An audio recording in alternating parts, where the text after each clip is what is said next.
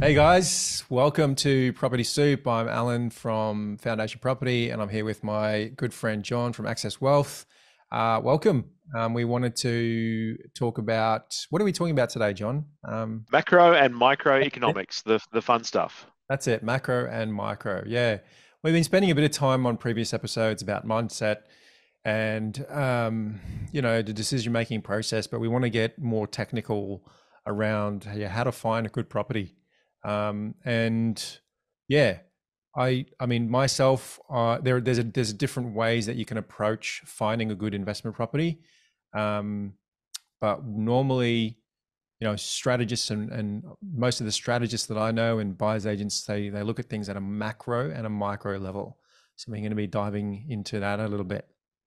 So let's define those two things. What's macro, and micro sounds fairly obvious, and hey, look, it might sound obvious, but okay, let's define those. What are we talking about as when we're saying like macro and micro?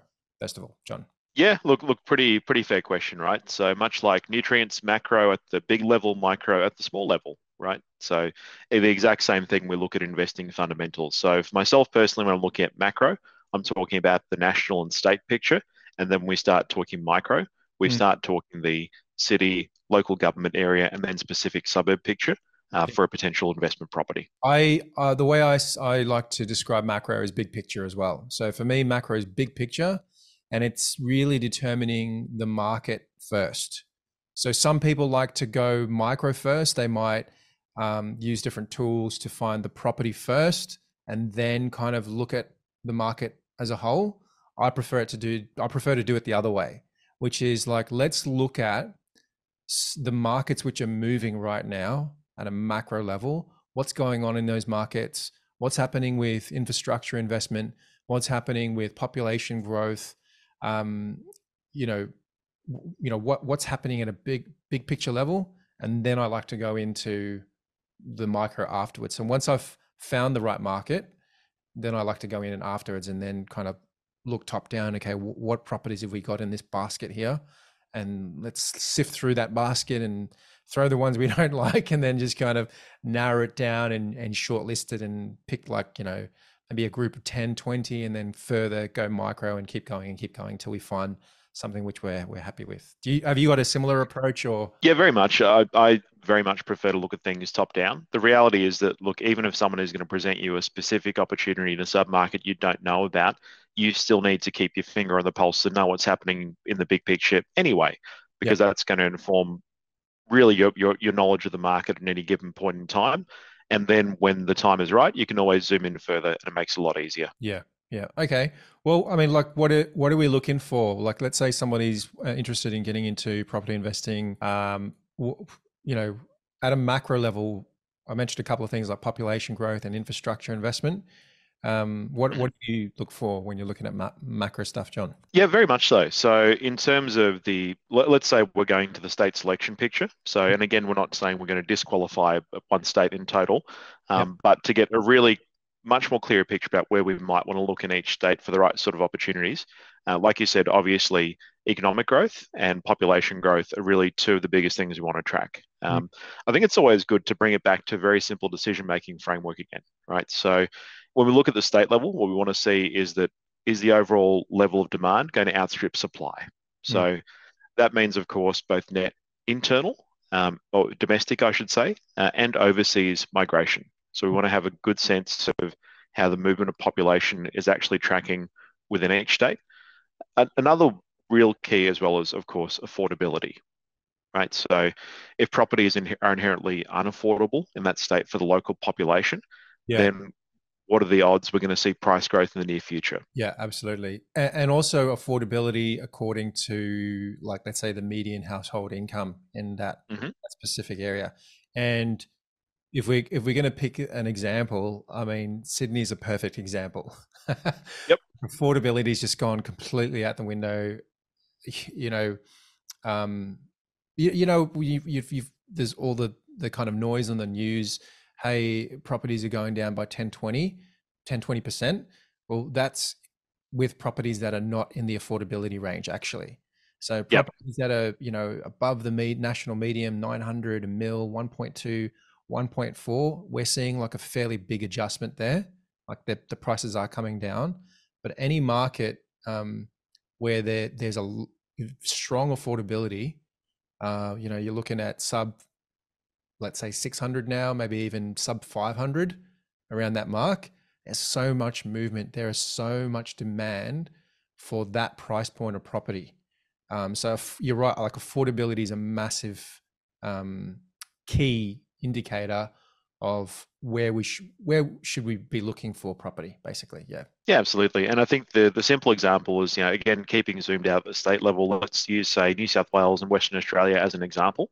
So New South Wales, median income sitting roughly about $95,000 per household, average mortgage about $740K, right? So just based on the average numbers, that's a debt to income ratio sitting of around about 7.5 to 8.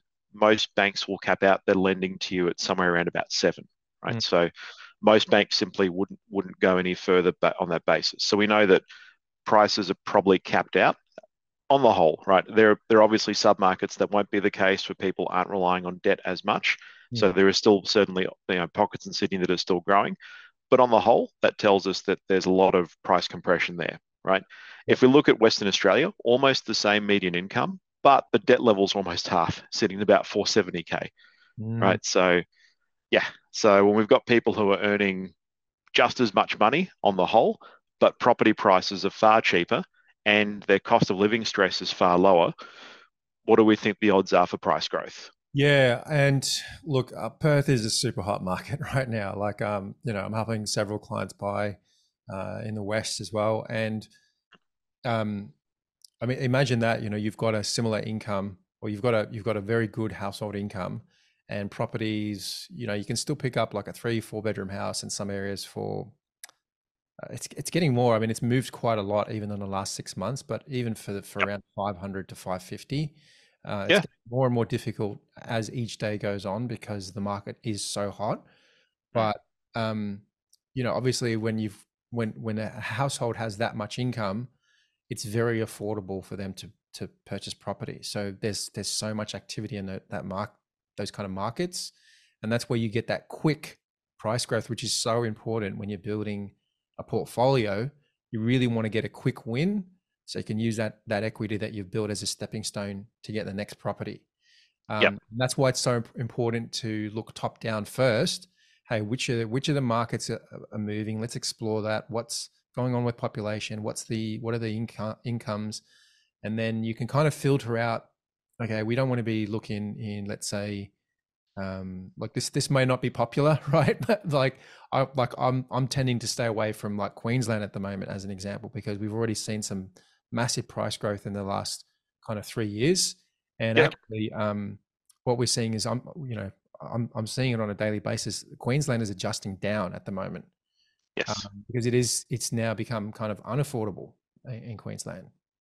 So, yeah. Look, we're definitely seeing some markets come back, and you do want to be very cautious with anywhere where the reason for growth isn't sustained.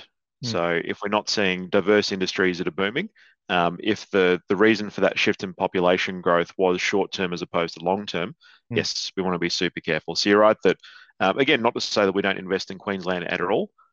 But in terms of the big picture, there's a lot more signs for caution. Yeah, absolutely. Like whatever we're saying here today, like we're not saying don't do this, don't do that, but you got to kind of think about top down, and look, Queensland obviously is going to do well long term. Like the eastern states have always kind of go through their cycles a little bit faster. But you know, when you're building a portfolio, you want to think, okay, where can I get some results now? And that's kind of what we look at. So definitely affordability. What else did we mention? So population growth is massive, like as well. That's a big macro data indicator that you should be using when you're looking for a good place to invest in property. I sometimes get shocked, like we pay for some data, we get some government data as well. And sometimes I get shocked when I'm browsing through and kind of getting a feel for different markets. And I see the population forecast of some areas, and I'm just like, holy shit, what's going on here? you know, start to kind of explore a little bit more and then find out a little bit within structure. But obviously, yeah, population is a massive indicator for demand for property. Yeah, absolutely. Infrastructure on the back of that is colossal, right? So it's all well and good to know that, yes, we do have a growing and thriving population right now, but we're not investing for right now. We're investing for 5, 10, 15, 20 years down the track. So what's the evidence we've got that as the population continues to grow, that they'll be able to do the things they actually want to, like, I don't know, travel to work, maybe go to hospital, go to school, perhaps go to the shops. If we can't actually do those things, what are the odds that we'll have demand for that area in the future? Yeah, probably not so great, right? So, yeah. So you're talking amenities. We're talking about amenities here, right? Like, people need to be close to employment, and we need to see that also growing. So we look at how the economy is performing in that specific market. Is it moving? How's it been performing in the past? Is, you know, our industries growing? Are the industries diverse as well? If, you know, you don't want to be, a lot of people got, for example, I mean, we're talking WA and some parts of Queensland, a lot of people have got stung investing in, let's say, you know, mining towns where there's a brief mining boom. So there's a huge demand for property. Everybody kind of piles into the market. Hey, I've got a hot tip. My mate from, you know, work said that, hey, let's get into this small mining town. And, and you know, you do get that growth, but because it's relying on one economy, it's not a diverse number of economies. If that economy shuts down, like they have in WA when the mine shut down, all of a sudden there's no work. What are people going to do? They're going to have to move away and find work. You're jumping ahead to my micro list, but yes, that is all correct. Okay. So, you know, they're gonna run away. They need to find work. They need to eat. They need to feed their families. All of a sudden, you know, there's just no demand for property, and that's happened to a lot of investors. So you got to be careful with that as well. Like, you got to make sure the economy is diverse as well. Yeah. Yep, diverse economy is massively important. I think one of the real keys to bear in mind is that we're not just looking for a big upside. We're looking for how do we keep our downside as low as possible. So, especially for me, really being a professional, trying to serve someone. Like managing risk, you mean? You want to managing risk. So it's all well and good to say that, hey, you know, there could be a massive payoff if we do this thing. But if I'm guiding someone to try and do something better for their future, you know, can I sleep at night knowing that there's a huge risk attached to it? No, I cannot. Right. So, you know, there's a reason I'm bald already, because I've seen too much bullshit over the course of my life. Okay. So am I comfortable introducing that sort of risk to someone I'm trying to help and serve? No, I am not. Yeah. Yeah. Okay. Well, all right. So what else have you got on your list there for macro stuff? I'm just going off your list. I don't have a list. I'm just what's up here. We're doing the ESP list, right? So just telepathically making the whole thing work. I'm trying to read your mind. What's on the list? Well, let me guess. Let me have a guess here. You're going to say no. I have no clue, actually. No, I was just going to really double down the infrastructure side of things, right? So in terms of where government spending is going, particularly in respect to health, transportation, roads. Vital stuff. Obviously, all the really key services we need to see delivered for people to live their lives. Yeah, I mean, it'll give you a pretty clear picture as to where we're going to see population growth moving in the future, right? Mm-hmm. So, say what we like about both sides of government. I think there is, there's a whole podcast about the angry things that we could shout and scream about, but this money doesn't get spent heedlessly. So. Mm-hmm. If it is being spent, then there's a reason for it, and we expect people to be moving through those areas over time. So seeing where a state's spending in respect to their capital versus their satellite cities, that's going to give you a pretty clear picture about population distribution curves as well. So really tracking where that spending is due to come through is pretty important. Yeah, absolutely. I always like to say follow the money, you know, follow the money where the money's being spent, whether that's public spending or private spending. Follow the money. Like, if people are developing specific areas, there's a lot of money being pumped into those areas. There's a reason for that. It's not by luck or by chance. Like, they are planning to expand those areas for specific reasons, you know, And I just want to touch on that really quickly. There's a really good example. People in Melbourne, where I am, will really relate to this. This is a really good example, right? Let's say 10, 12, even 15 years ago, the southeast of Melbourne historically has always grown. You know, those are the infield suburbs. So it was really interesting. I went to the Melbourne Museum with my wife and son, and there's a whole section on how Melbourne grew and everything. And there's all this really cool stuff you can see, but you can see how it grew over 100 years. I actually think I posted it on TikTok, and it kind of moved southeast. So obviously those are the most populated suburbs, and then it kind of naturally grew that way. But like 10 to 15 years ago, at the edge of the southeast, you were looking at kind of, you know, like Berwick and Cranbourne East, like no, like that was, you know, that was far. I mean, for me, it's still far.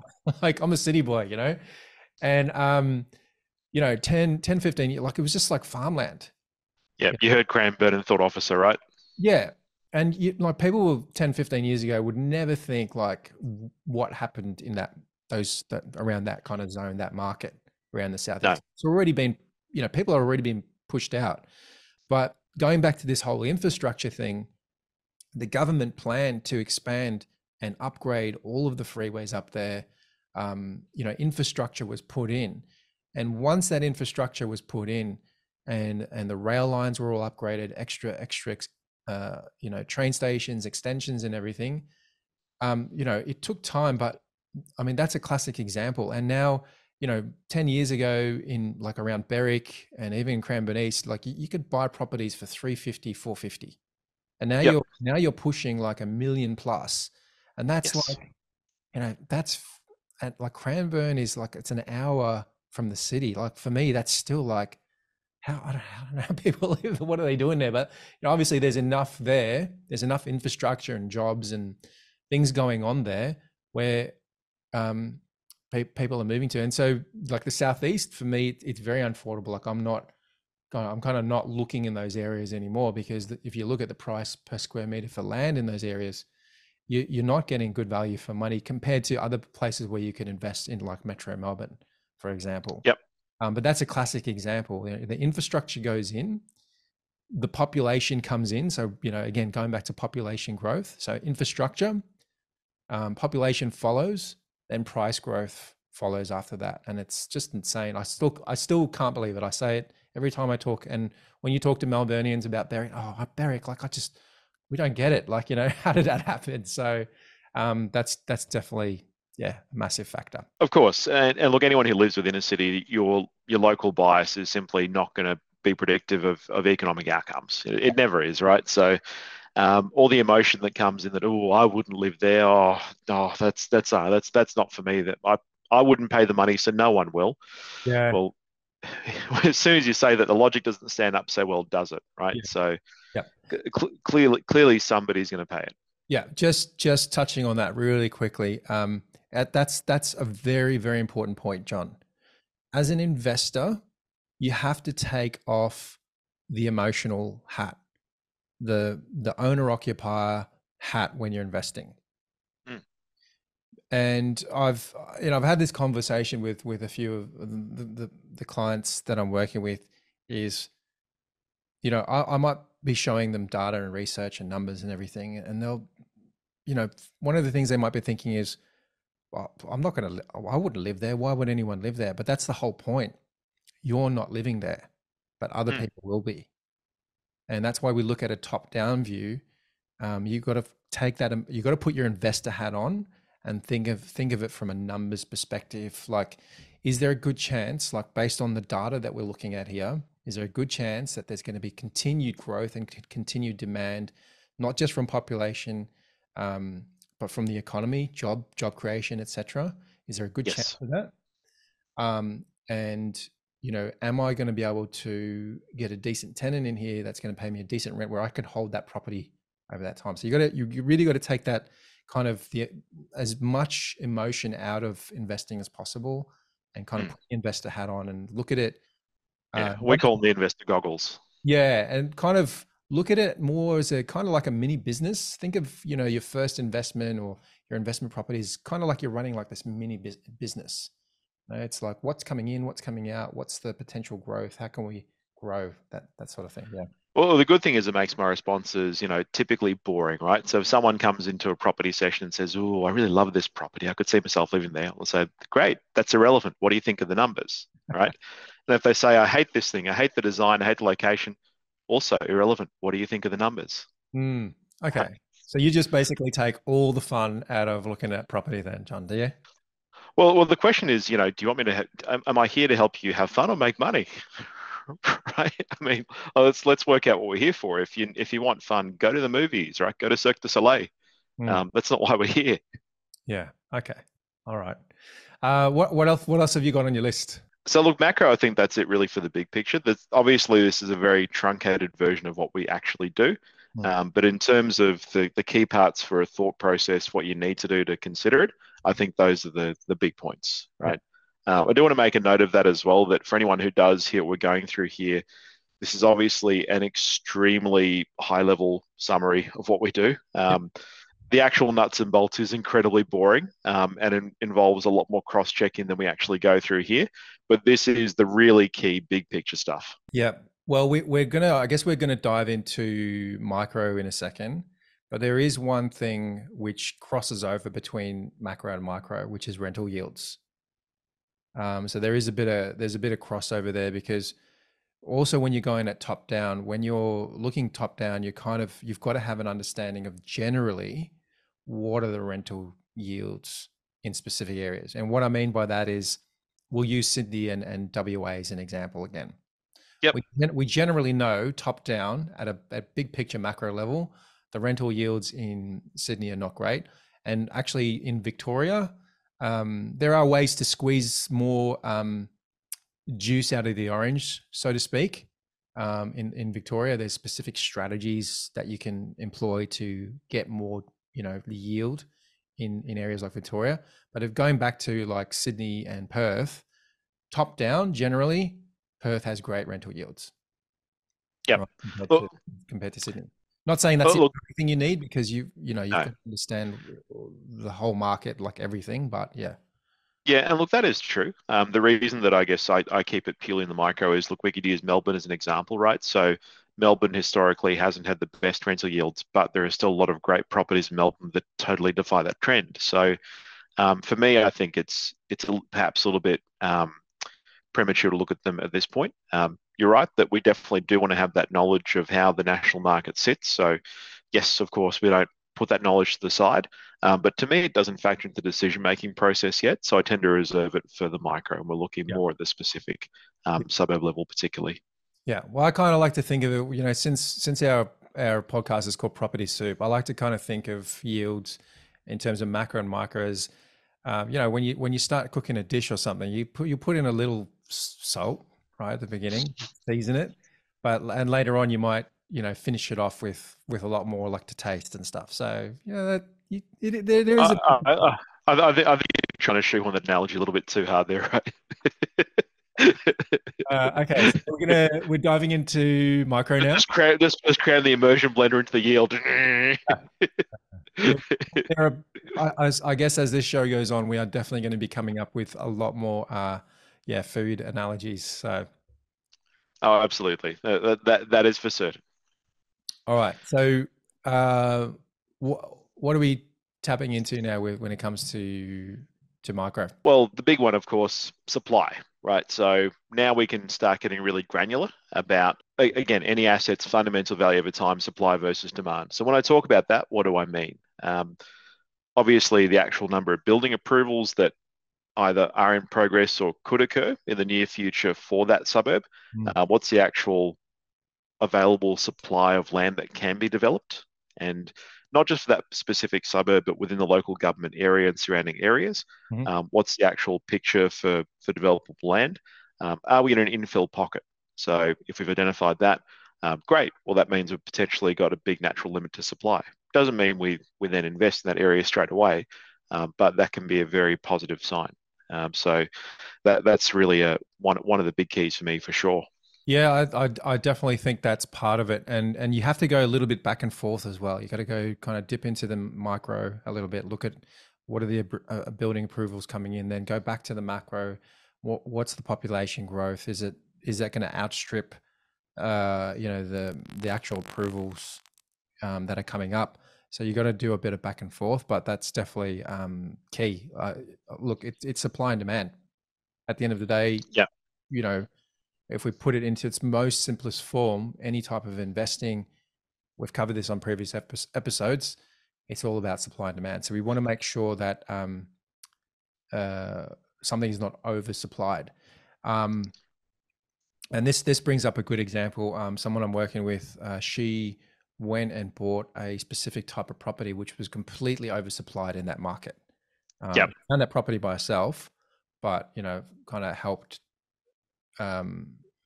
figure out that, hey, maybe this is not, it's really oversupplied. Like there's no demand for that specific type of property in that market. Yeah. And actually there was no, we went and analyzed the market, used all the tools and everything. And there'd been zero price growth for that specific asset over the last 20 years, like zero. Like it went up maybe 5K, then down 10K. And then just kind of was just like a straight line for 20 years. So, damn. Got to do your own. We're in the middle of nowhere there. I mean, I wouldn't say in the middle of nowhere. It was just the wrong asset type in that. Yeah, mismatch. Yeah, so you really got to do your homework. Yes, you don't want to make big mistakes. I'm jumping ahead again. That was another one of the criteria we had. Oh, I'm sorry, mate. Look, see, it's there. Like I can. No, sense it's all good. So that's what's on your page. that's what it's about, right? But yeah, obviously making sure that we've got tight supply within that market, that's another really key thing to check for. For me, when I look at the population growth, I then want to segment that. So, okay, it's great to know that the city has great population growth, but then we then dive into the local government area and the suburb itself. So if I can see the specific suburb that property lies in has higher population growth than all the surrounding suburbs, the local government area, well, great, that tells me people are actually moving into it. Right. So again, we want to get very granular here. And then if we know that how that compares to the state numbers, and again, it's ahead, cool. So getting that complete picture all the way through is super, super important. Right. Obviously, another really good indicator for supply is actual rental demand. So as an example, one property I recommended to a couple fairly recently, there were two like-for-like properties available on the rental market in that suburb. That's not 22, that's two. Right? Yeah. In a suburb of 6,000 people. So so we could say pretty definitively that yes, we have tight rental demand as of now, and based on the number of building approvals due to occur in the future, that would be the case for a long time still. So if we can see those sort of numbers, to me, this really means a lot more than potentially high rental yields. Yes, high yields are great when we get them, but to me, that's a sizzle on the steak. If we can see an intrinsically low level of demand, a level of supply and a high level of demand, that's really going to be a key driver moving forward. Yeah, 100%, 100%. Like I helped a friend actually get into a market in regional New South Wales, and it's moved already. That was 6 months ago now, 6-7 months ago. It's already moved, and it was very difficult. It was already getting difficult to get in at around 450. And that was 6 months ago. I would say probably, you're looking at minimum 500K to get into that market. But looking at the, going on that example of looking at the health of the rental market, there was literally nothing to rent, nothing available. And there were specific reasons behind that. There was infrastructure going in place. There was a lot of jobs. People were coming into that market to work because, infrastructure was being built and there was public and private investment. And so there was a lot of people coming into that market, and there was nothing for rent. Like the hotels were full, like everything was full. And you look on realestate.com and get a kind of top down view, and literally there'd be like, I always like to get that, the map view, and there'd literally be like two red dots. Yep. And out of the whole market, and you'd be like, wow, there's something going on here. So 100%, 100% agree. Yeah. Yeah, it's a pretty key indicator, right? The other thing you mentioned, Alan, which I think is really important to bring up is, of course, employment diversity. So we want to know that not only is there an employment hub near the area, but ideally there are multiple employment hubs for multiple industries. Mm-hmm.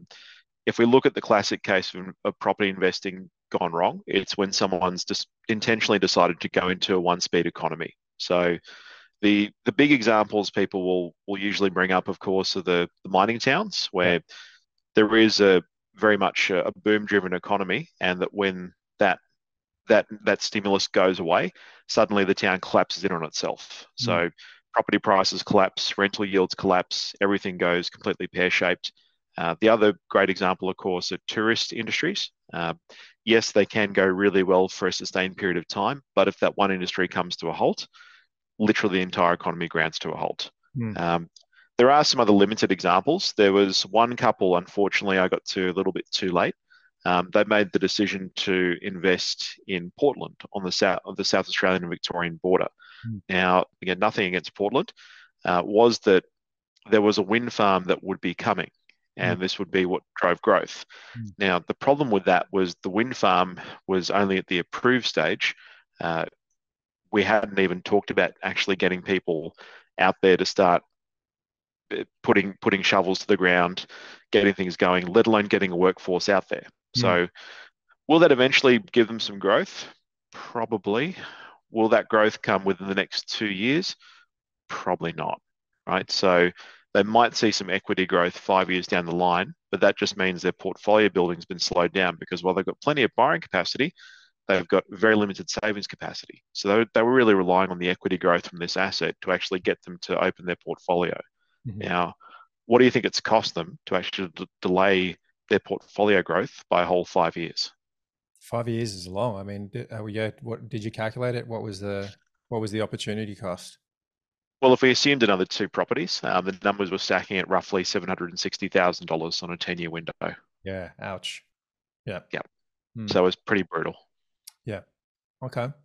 Anything else we need to cover on the micro level? Look, obviously, capital appreciation demographics, one thing that you referred to before as well. So in very simple terms, we want to make sure that the median age of the population actually stacks up well, right? So not saying it has to adhere to a particular number. The rule of thumb is around the country, median age is about 39 years old. So we want to see people who are sitting around that sort of level coming into their best working years where they're likely to see an increase in income. Yeah. Right. So obviously, if people are earning more income, they can afford more expensive properties. They'll have friends coming to the suburb who are of a similar socioeconomic standing, usually. So we're going to see that price growth, that rental growth being fueled the right way over time. So that's really what we're looking for. And again, obviously making sure that the primary industries that people are employed to actually match those employment hubs. Yeah. That is kind of important, but sometimes people do forget about that. So that's a pretty big key there as well. Any thoughts about that? No, I agree. You want to have a look at like demographics as well and have a look at, okay, what's the median age? Is this group of people likely to,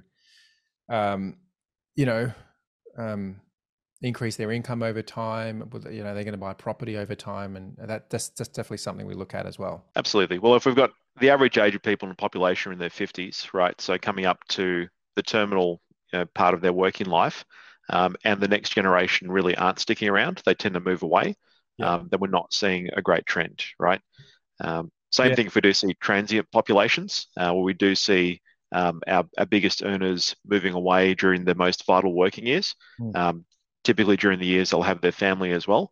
That's not what we want to see. So we want to see really solid, stable population to give us solid population growth over time as well. Yeah, just while we're on that, population age is important in demographics. Also household size, median household size. There's specific markets in Perth, for example, where, the median income is like, the household income is around 110, 120,000. And then the average household size is around 2.8, which is, 20, 30% higher than the average nationally. So you've got like young families there with really good incomes buying up loads of property. Like it's, you could be looking out for those things as well. Yeah. Sure. Yeah. Some really, really solid key indicators. Absolutely. That then feeds into the local understanding of affordability. So you're right that before we looked into the big picture macro stuff, generally speaking, can people in this state afford properties of the median values? Then within the suburb, what we want to see is not only can people afford these properties in the short term, but are we going to see growth in the long term because their income and earnings are up high, the debt levels are low, and the price points of the property actually support growth based on what they're earning. So that case being there, obviously pretty key. Just quickly on that as well is, that's very important, like understanding can they afford property, but what's also important is understanding migration patterns as well. Yes. Because people do migrate from different states, and it's happened in the last year. A lot of people have left Sydney and surrounding areas in Sydney because it's become so unaffordable, and they migrate to more affordable areas. And then when you've got overseas migration as well, they tend to get pushed to regional areas first so they can bolster the workforces there. So that's all part of it. Yeah. Yeah. Regional, again, being very contextual. Are we saying the absolute middle of nowhere? Probably not. Yeah. But you're right that affordability for new migrants, of course, becomes an absolute key. So we generally know the sort of pockets they're going to target based on the industries they're employed to as well. Yeah. On that point as well, infrastructure, of course, we look to on the macro level. But on the micro level, it's got to stack up as well. So again, we want to see in the specific area we're investing into, it's already great infrastructure for the people who are there, but do we also have emerging projects that are due to complete in the short term? Like you mentioned, Alan, we want that burst of capital growth for a new investor.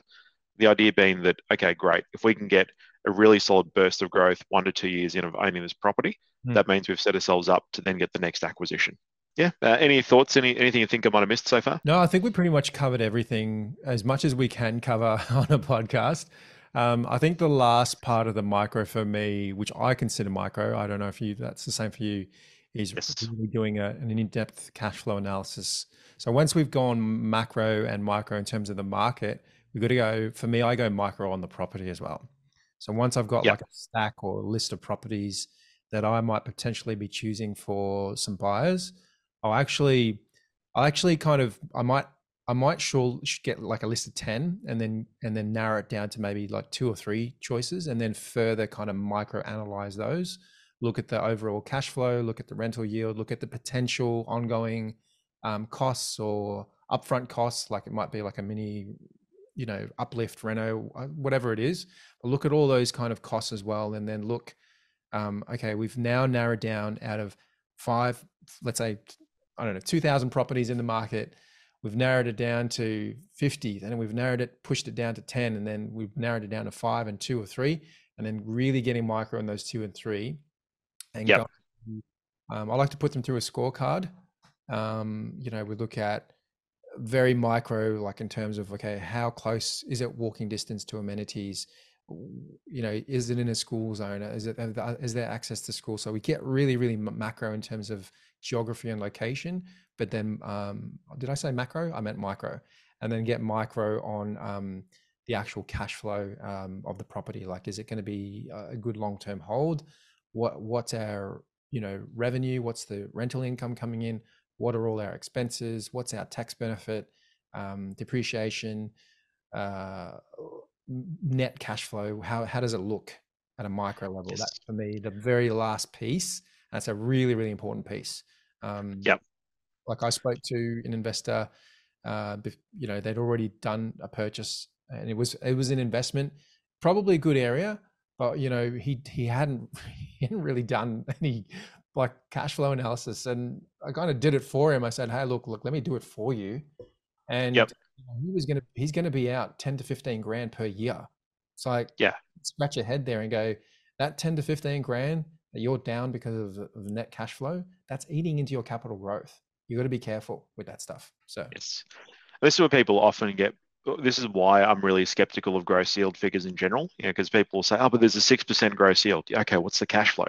Right? I mean, like, okay, this is great. A good gross yield figure, and this will sound harsh, but it's just mental masturbation. It doesn't pay anyone's bills. All right. Right. And look, I'm sorry if that offends anyone, but it's a random ephemeral percentage that has no bearing on what comes in and out of your pocket whatsoever, right? It is nothing better than a pulse check, right? So would we like one? Yeah. Do I hang my head in it? No. Let's get into the cash flow, right? That's got to make sense. One thing we alluded to through this that I think it'd be good for us to touch on, because I guess from here, if we were to go more granular, we start getting into the differences between new versus existing property. Both obviously have their benefits and not really for this conversation today anyway, but obviously having a suited product to its market. So one thing you mentioned, Alan, so WA, of course, you know, market we tend to see a lot of young families, particularly moving into the south, the Peel region. Would we ideally want to get a whole bunch of one-bedroom apartments there? Probably not. Not when we consider the price gap between a one-bedroom apartment and a four or five-bedroom house is actually not that great. Whereas in the Sydney market, for some people, it might make sense to get a unit or an apartment because absolutely massive gap. Like we're actually seeing price growth in those areas. Yeah, Melbourne too, right? Yeah, we are. I mean, you've got to be careful, you don't want to get to high density. You're looking for low to medium density, but in markets like Sydney, I mean, I'm not from Sydney, Sydney, but I'm pretty certain that, if you're 10 minutes out of the center of Sydney, I'm pretty sure that people who bought apartments, 10, 15 years ago have gotten plenty of price growth and equity out of those assets. Yep. It's like a one rule for everything. It really depends. Yep. It might be good opportunities anywhere. So yeah. Yes. It's important to mention that, that particular asset class, it still doesn't mean every opportunity is right. There's still gonna be great and poor examples of each one. So that's very implicit. But like you mentioned, Alan, really getting the cash flow right. So understanding, okay, what does this property actually cost me in real dollar figures per year? Can I sustain that? So the decision-making framework that I really try and relate all the granular research reports back to is pretty straightforward. So looking at it right now, are there more people who want to live there now than there is actual supply on the market, right? Yes or no? So if that's a no, well, why are we looking any further? It's pointless. We're going to have struggles settling the property. We're going to have struggles tenanting it. Let's just leave it be, right? There are other options. So if that's a yes, is there a good reason to believe that will still be the case for 5, 10, 15, 20 years, based on, of course, infrastructure, public and private spending, enough research reports showing population trends, right? So again, we want that to be a yes. If that's a yes, do the demographics then make sense that we will consider that this is likely to have significant capital growth over the period we're going to own it? And again, if you don't get a yes, why are you investing? Doesn't make any sense. And then assuming that I can then hold the property for 20 years, like you said, from the cash flow. Now, what's the evidence that I can afford to do so with relative ease, right? So not costlessly, but if I know that the worst case scenario is this property cost me $5,000 out of pocket every year, and I know that I can find $5,000 pretty easily because let's be honest, who doesn't spend $100 on crap each week? Well, great. Well, now I know all those things are likely to work. Well, on that last point, it comes back to that the magical ATM again, right? Interest rates are rising. Yeah, well, they're probably going to come. It looks like we may see some a hold on interest rates, and they may come down a little bit. They may adjust, but the general trend, I think over the long term, we're going to see interest rates go on a general upward trend. I don't know. We don't know, but you got to factor in. Okay. Even if this cost me $5,000 to hold, if it's going to create me $500,000 in equity over a 10-year period, hey, look, is that worth it? That's a magical ATM. Yeah. Put in $5, it's out 50. If it doesn't make sense, you have to ask yourself, how good does it have to get, right? How risk-free must this get before you'll actually do something, right? Do we have to get to the point where it now costs you $5 a year, $25 to make that $500K? Because I can tell you right now that for someone who can't justify the $100 a week, they still wouldn't justify the $5 a year, right? What they basically said is, I don't believe this will work. And if that's the case where you truly don't believe property will work, well, cool, you shouldn't invest in it. Yeah, choose something else. Choose life. Cool. All right. Well, hopefully, guys, that gave you a bit of insight into, you know, what we do as strategists and buyers agents in terms of looking for a good property, you know, looking for a good investment in terms of macro and the micro. John, you've got anything else to add before we sign off today? No, I'm spent. That's my brain juice is all drained. All right. Well, John's spent, and you know, it's time for me to switch on the lights because the sun's gone down, and yeah, this room's getting dark. So we'll see you guys later. And you become the Melbourne werewolf. Yeah. Maybe, I don't know. But yeah, we'll see you guys on the next episode. See you guys. See everyone.